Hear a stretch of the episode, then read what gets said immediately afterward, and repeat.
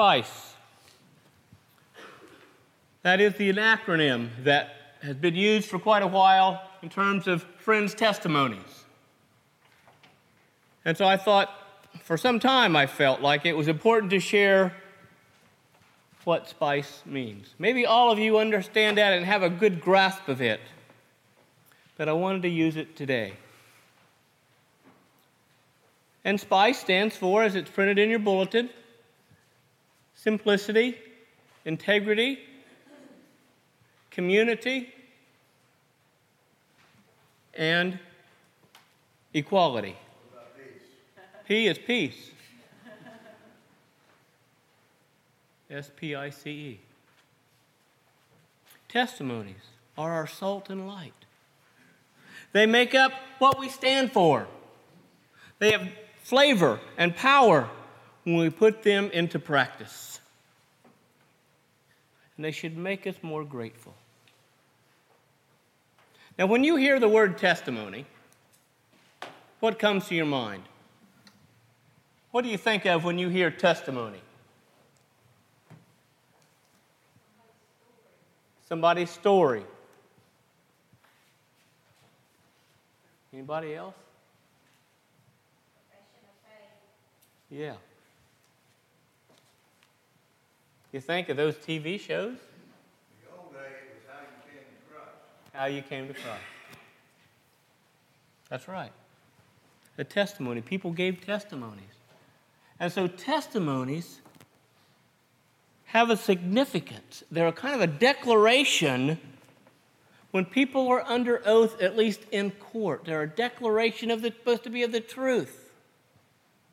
Friends or Quakers didn't believe in having their, when they were in court and they were asked to appear as a witness, they didn't believe that they should be sworn under oath, but they would be affirmed. Friends felt like you should always tell the truth, no matter where you were and what you were doing. You should always tell the truth. You shouldn't have to be under the law of the court and sworn in just to tell the truth. So friends would affirm when they were sworn in court, the court of law. But I like this definition of testimonies. I kind of prefer it. Testimonies is its validity consists in certifiable objective facts and appears as the primary standard for establishing and testing truth. Now, my mom surely understood about that testing truth part. I was the fifth of five children, and she just knew that when you weren't telling the truth. One time when my brother and I were wrestling in the front room, and he was five years older than I was, and he always had the upper hand on me. He always was able to defeat me. And one time when we were wrestling, I wanted to win. Have you ever wanted to win? Just wanted to beat somebody one time? And I wanted to beat my brother Raleigh. And so he still had the upper hand on me, and he had me down on the ground pinned me on the, the carpet. And so I decided to bite myself. And I did. And I said, Mom, he bit me. He bit me. Raleigh bit me. And he let me up, and I went in. I showed my mom my arm right here. I bit myself right there. You know, my mom was good at discerning the truth and establishing it. And she looked at my arm and she said, Raleigh, did you do this? And before he even spoke, mom turned and says, You bit yourself, didn't you, Rusty? I didn't think about, I didn't have any two upper teeth. I'd lost those. And there were no upper teeth marks in the bite of my arm.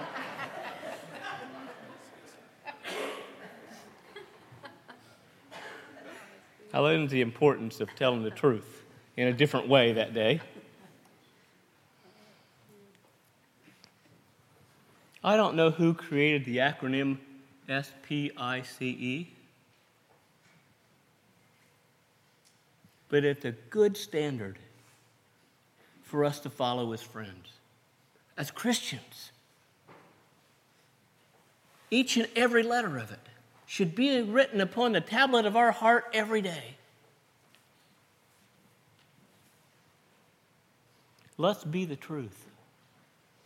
Let's let the people hear the truth. Let's let people know that God loves them and He forgives them and He welcomes everybody to come to the throne of grace. Let's live out the testimonies each and every day. Can you imagine eating a cherry pie with no sugar? Or eating a pumpkin pie with no pumpkin or spice? Just wouldn't taste right, would it? Spice is the variety that offers flavor to our foods, and it should offer flavor to us as Christians as we witness to the world. S, simplicity. Living more with less. Living with less. Less stress. Less worry. Less worry of your calendar being full so you can have more time for what is important. Your relationship with God, your relationship with Christ, your relationship with family, friends, and people here. Living more with less. Simplify your life so you can just love people and God more. Give Him more time. I was talking to someone here this morning, and they said that their spouse has 30 to 45 minutes alone time every morning. Wow, wouldn't that be great if we could do that? Just take 30 to 45 minutes every morning with God. One of the things that I've begun doing every morning when I go out and, and water the cows, well, when Jerry's here, my brother Jerry, he's living with us right now, he, he goes out and water the cows for me. And I'm thankful for that. But I'd gotten into the habit of taking a book back because it takes about 30 minutes to water the cows out of the spigot. And I got a lawn chair back there. And I just set that lawn chair down while I'm there outside and I just read. Take my Bible with me or a good Christian book and just spend time, just to simplify my life. Not to think about all that I'm going to have to do, but just to kind of empty myself and let God fill my soul. Living more with less. 2 Corinthians 11:3. And this is about simplicity. But I am afraid that just as Eve was deceived by the serpent's cunning, that your minds may be somehow led astray from your sincere and pure devotion to Christ. When our lives are so filled with stuff, it's easy to get distracted from what Christ wants us to do. Just take time to spend with Him. Simplify. Get rid of some of the stuff. Sometimes we make the gospel so complicated that we may say we just don't understand it. Why do I want to read it? I don't know what's on its pages. It doesn't seem to speak to me. We make the gospel so complicated, we just say, What's the use? But yet, it is so easy to understand a child knows how to live it out in love, in grace, in forgiveness. Just do what's right. The gospel has been described as being so deep that a theologian could drown in it, yet a child shall lead us.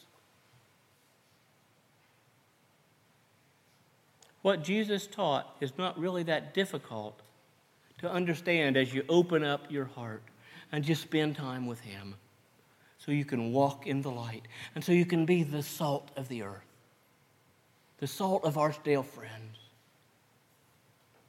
the salt in your community, the places where you work. Don't let your salt lose its saltiness.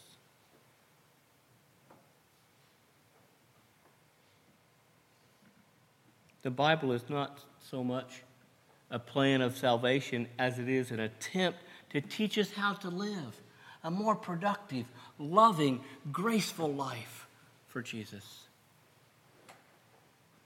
To know the grace of God so we can give it to others. It doesn't take much. Just a few minutes in the morning, or a few minutes in the evening, or a few minutes at noonday, whenever you need to do it. Simplify your life and just let God fill you up. Psalms 119:30. The unfolding of your word gives light. It gives understanding to the simple. When you spend time reading the scriptures, it gives you light. And the more light you have, the more light is given. How many of you have dimmer switches at your house? Ever used a dimmer switch? We've got a dimmer switch right down here that works for the choir loft. Dimmer switches are everywhere. There's lots of dimmer switches. And when you reduce the light, you're reducing the power. The amount of power that goes up to the lights to illuminate. But when you push it all the way up and give it full power, what happens? There's more light for us to see. The more that we allow in our heart of Christ, the greater light we can become. The more of God we have, the more your way will be lit. Walk in the light was what George Fox said, the founder of the Religious Society of Friends. Walk in the light wherever you may be. Not just when you're in here, but when you leave this place, take God with you.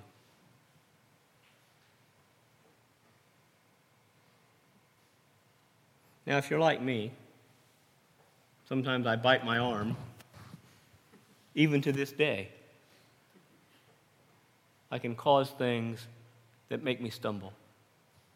I can cause things that hurt my own heart, that lead to darkness, that lead the wrong way. I do that sometimes. Sometimes I speak before I think. You ever done that? Ever put your foot in your mouth? You ever gotten a little upset with that person sitting next to you or close to you or across from the table? No elbow bumping out there. I saw that. you know, sometimes we mess up. Don't we? That's not just with a person sitting next to us. It can be with a coworker. It can be with God. We can just totally mess up and miss it. But what does God do? He just throws his arms open and he says, Come unto me. Come unto me. Come to the throne of grace. And you are forgiven. You are already forgiven. So don't be afraid to come. It's that simple. Simplicity is that simple. The throne of grace is there if you'll just come. The more light, the stronger you'll be, the more you'll illuminate the world around you. Walk in the light wherever you may be. Don't be deceived by Satan, the world. Darkness exists, but keep your mind focused on the light. Did you know that in the mid 1600s, many of the churches that were built were of good sized cathedrals? Brendan was alluding to that in children's message. And they had ornate structures, architecture, beautiful buildings. But early friends chose to go a different route. As you see, there's not a lot of ornate things in this meeting room, in hardly any friends' meetings rooms. They're more plain and simple. So we're not distracted by what we see. So we can focus and understand the call of Christ and our actions to be. Early friends wanted the attenders to be in a place of worship, a meeting house, a place where we meet to worship God. Sometimes we like the ornate things, and I can't say that I don't from time to time. But stained glass windows, fancy buildings, sometimes can distract people. And so friends wanted it plain, more simple, so we could focus on Christ. And friends, you know, they didn't use the word doctor in front of their name very often because they thought everyone should be treated the same. Simplify. Everyone was to use their given name. And you know about the days of the week? You know, not Monday, Tuesday, Wednesday, and Thursday. Friends used first day, second day, third day, and fourth day. They didn't use January, February, March, and April. Early friends didn't. Because the months of the year were named after pagan gods, and they didn't want that association. March was named after a deity of war. So you see, they just wanted things to be simple. Peace. I love the hymn that we sing, Let There Be Peace on Earth and Let It Begin with Me. Peace starts with the individual, one's contentment in all things. Now, yesterday was Veterans Day, and we should be thankful and proud of those who have served our country and are doing so today. They've given us our freedom and to provide us with a protection that we cannot measure. So we should appreciate all that they have done for us, how they have served our country, our state, our county, our community. They deserve our respect and our appreciation and our prayers. Peace, peace, sweet peace, the gift of God's love. Proverbs 16:7 reads, "When your ways are pleasing to the Lord, he makes even his enemies live at peace with him." Wouldn't that be wonderful if we could live at peace with all of our enemies? Fortunately, my brother and I made up after that little scuffle that we had, or scuffles, I should say. I recall counseling a couple several years ago who had become a little irritated and disturbed with one another about some of the choices that each one of them had made.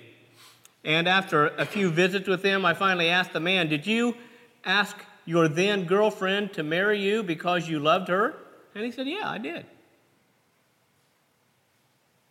His response was yes. And I said, Were you glad you asked that question? And he said, Yes, I was. And yes, I am glad I did. And so I asked his wife, Did you say yes to your then boyfriend, who is now your husband? Did you how did you respond to the question, Will you marry me? And she said, Well, I said yes. Were you happy with that response? Yeah, I was. And they understood that they both were part of the problem, but they could both be part of the end result. They could both find happiness if they chose to. Just as it takes two to disagree, it takes two to mend and to live in peace. I believe it was Abraham Lincoln who said, Persuade your neighbors to compromise when you can. Do I not destroy my enemies when I make them my friend? And Carl West said these words Fences make good neighbors, but a gate in the fence will make good friends. Just make a gate in your heart to Christ, to your friends. Make a gate in your heart. Don't build fences between you and others. Build gates that the love of Christ can flow in and out. Peace can come when our mind stays on Christ. And we may not like everything. but we can have an eternal peace as we trust in God. William Penn helped create and sign a peace treaty with the Indians. John Woolman went and served slaves here in the United States, slave owners, and helped to convince them to bring peace and release their slaves.